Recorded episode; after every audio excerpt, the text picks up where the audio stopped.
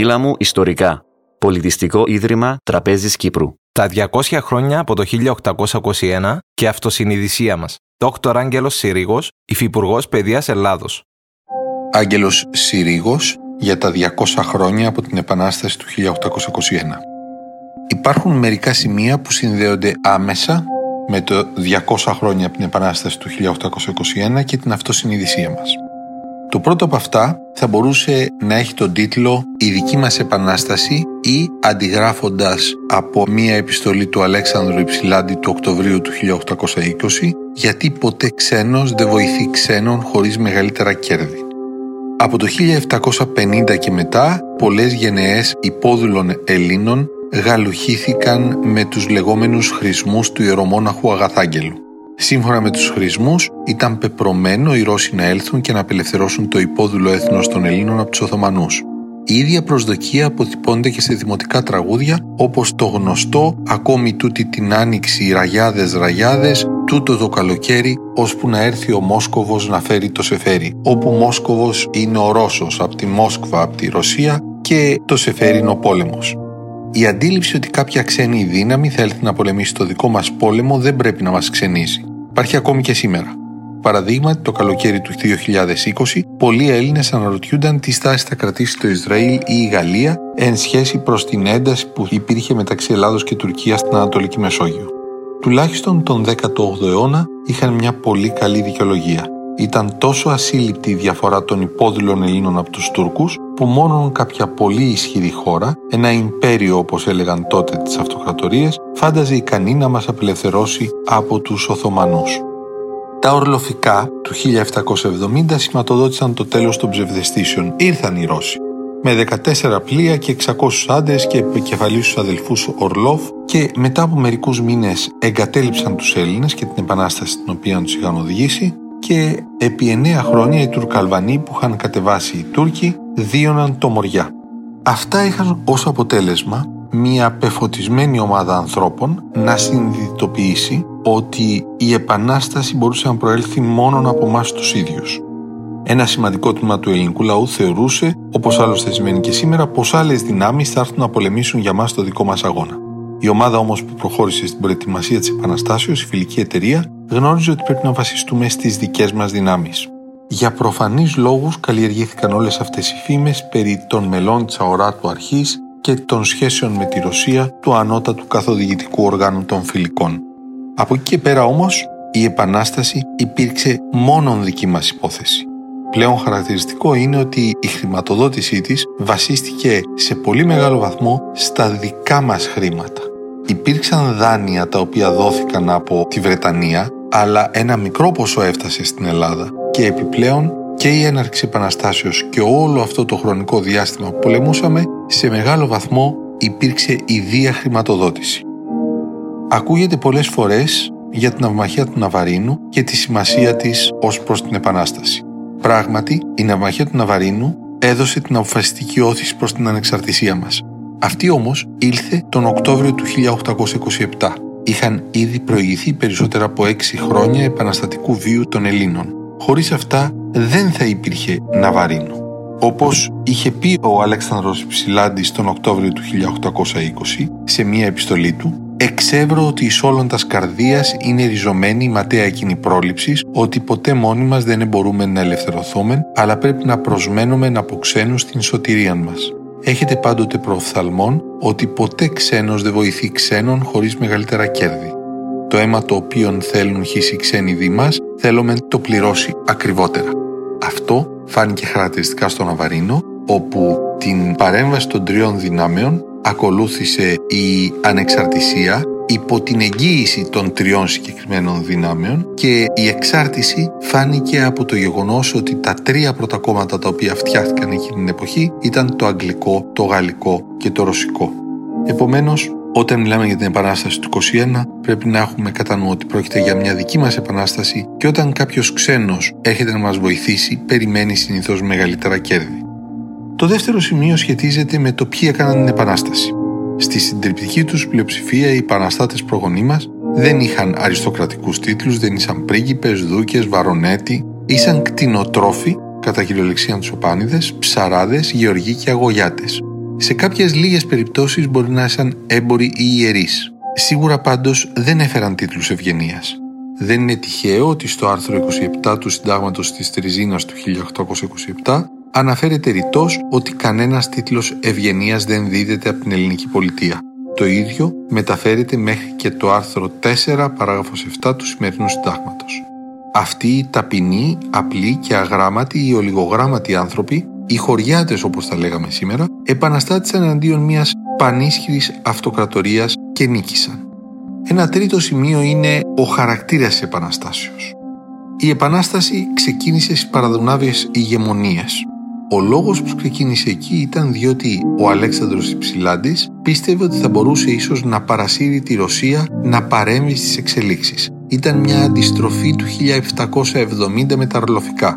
Στα ορλοφικά ήρθαν οι αδελφοί Ορλόφ και μας ξεσήκωσαν. Εδώ το 1821 ο Υψηλάντης προσπάθησε να παρασύρει τους Ρώσους να μπουν στον αγώνα για την ελληνική ανεξαρτησία. Η Επανάσταση δεν πέτυχε βεβαίως παραδουνάβιες ηγεμονίες επειδή ήταν εθνικοαπελευθερωτική επανάσταση, πέτυχε εκεί που μπορούσε να πετύχει, στις περιοχές που ζούσε ακμαίως ο ελληνισμός, διότι η επανάσταση υπήρξε εξ αρχής μόνον ελληνική υπόθεση. Η προσδοκίωση ότι και άλλοι χριστιανοί θα κινητοποιούνταν για να αποτινάξουν τον τουρκικό ζυγό, οι κάτοικοι της Μολδοβλαχίας, οι Σέρβοι, οι Βουλγαροί, όπως ήταν το αρχικό σχέδιο του Υψηλάντη, δεν επαληθεύτηκαν. Είναι γεγονός ότι η θρησκεία προσδιορίζε την ταυτότητα του υπόδουλου.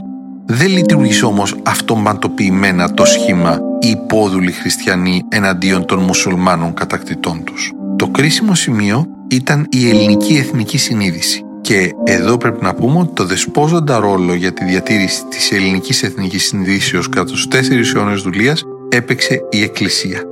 Το 1821 επαναστάτησαν αυτοί που αισθάνονταν Έλληνες για να αποκτήσουν την ανεξαρτησία τους και την ελευθερία τους εναντίον της Οθωμανικής Αυτοκρατορίας. Ένα τέταρτο σημείο σχετίζεται στο για ποιο λόγο πολεμήσαμε. Στον αγώνα για την ελευθερία πήραν μέρος πάρα πολλοί. Πήραν μέρος παλαιοί κλέφτες όπως ο Θοδωράκης Κολοκοντρώνης, η πιο εμβληματική μορφή του αγώνα για την ανεξαρτησία, είναι ενδεικτική η επιγραφή που είναι γραμμένη κάτω από το άγαλμά του Έφυπος χώρη γενναίες στρατηγία ανά τους αιώνας διδάσκουν τους λαούς πως οι δούλοι γίνονται ελεύθεροι. Ο Κολοκοτρώνης είναι κατεξοχήν περίπτωση ανθρώπου ο οποίος ήταν ταγμένος στον πόλεμο εναντίον των Τούρκων. Υπήρχαν και άλλοι όμως και άλλες περιπτώσεις, εμβληματικές όπως ο Καραϊσκάκης επί παραδείγματι ο οποίος Καραϊσκάκης πριν από το 1821 είχε ζήσει και είχε μεγαλώσει στην αυλή του Αλή Πασά των Ιωαννίνων. Για να μπει στην αυλή του Αλή Πασά εκείνη την περίοδο σήμαινε ότι ήσουν αποφασισμένος για τα πάντα. Είναι κεφαλαιόδες να συνειδητοποιήσουμε τους λόγους που ένας άνθρωπος όπως ο Καραϊσκάκης με αυτό το υπόβαθρο μπαίνει στον αγώνα για την ανεξαρτησία. Διεκδικεί δηλαδή συνειδητά τη συγκρότηση ελεύθερου ελληνικού κράτους. Η ελευθερία ξεκινούσε σαφώς από το θρησκευτικό πεδίο. Το περιγράφει το πρώτο σύνταγμα της Επιδαύρου του 1822. Ποιοι είναι οι Έλληνες, έλεγε, όσοι αυτόχθονοι κάτοικοι της επικρατείας της Ελλάδος πιστεύουσιν εις Χριστόν. Από εκεί και πέρα, το ελληνικό κράτος συγκροτήθηκε ως ο πολιτιακός φορέας ενός συγκεκριμένου πολιτισμού υπό συνθήκες ελευθερίας. Ο κλέφτης Κολοκοτρώνης, ο Καραϊσκάκης που ήταν στην αυλή του Αλιπασά, ο Μιαούλης, ο οποίος πολλές φορές άλλαζε το καπέλο του καπετάνιου που έκανε εμπόριο με εκείνο του πειρατή που έσπαζε τους αγγλικούς αποκλεισμούς για να μεταφέρει τρόφιμα και να τα μοσχοπουλήσει στα γαλλικά λιμάνια, ο Μάρκος Μπότσαρης, όλοι οι επαναστάτες δεν πολέμησαν γενικώ και ορίστος για να δημιουργήσουν ένα σύγχρονο ευρωπαϊκό κράτος. Επαναστάτησαν για να δημιουργήσουν ένα ελληνικό κράτος αυτό σημαίνει ότι το κράτος που έφτιαξαν και τότε και τώρα δεν μπορεί να είναι ουδέτερο έναντι της ελληνικής ταυτότητας των κατοίκων του. Επόμενο σημείο που πρέπει να έχουμε κατά νου ήταν πώς λειτουργήσε το κράτος για περισσότερο από έναν αιώνα. Το νέο κράτος είχε ένα όνειρο, να περιλάβει στα όρια του, δηλαδή σε καθεστώς ελευθερίας, όλους τους Έλληνες. Πρωτακούστηκε αυτό το όνειρο και πήρε τον τίτλο «Μεγάλη ιδέα» στην περίφημη ομιλία του Κολέτη στη Βουλή το 1844. Η μεγάλη ιδέα πήρε πολλές και διαφορετικές μορφές στο πέρασμα των δεκαετιών. Μια πρώτη της μορφή ήταν να υποκαταστήσει η Ελλάδα την Βυζαντινή Αυτοκρατορία, την Οθωμανική Αυτοκρατορία και να ανασυστήσει μια Βυζαντινή Αυτοκρατορία. Εξάλλου δεν πρέπει να ξεχνάμε ότι και οι επαναστάτες του 1821 είχαν ως στόχο τους την Κωνσταντινούπολη. Στα αρχικά σχέδια της φιλικής εταιρείας ήταν να υπάρξει εξέγερση στην Κωνσταντινούπολη, οι Έλληνες ναύτες, οι γεμιτζίδες όπως τους λέγανε τότε, να έβαζαν φωτιά στο ναύσταθμο που ήταν στην Κωνσταντινούπολη και να μπορούσαν να συλλάβουν το Σουλτάνο.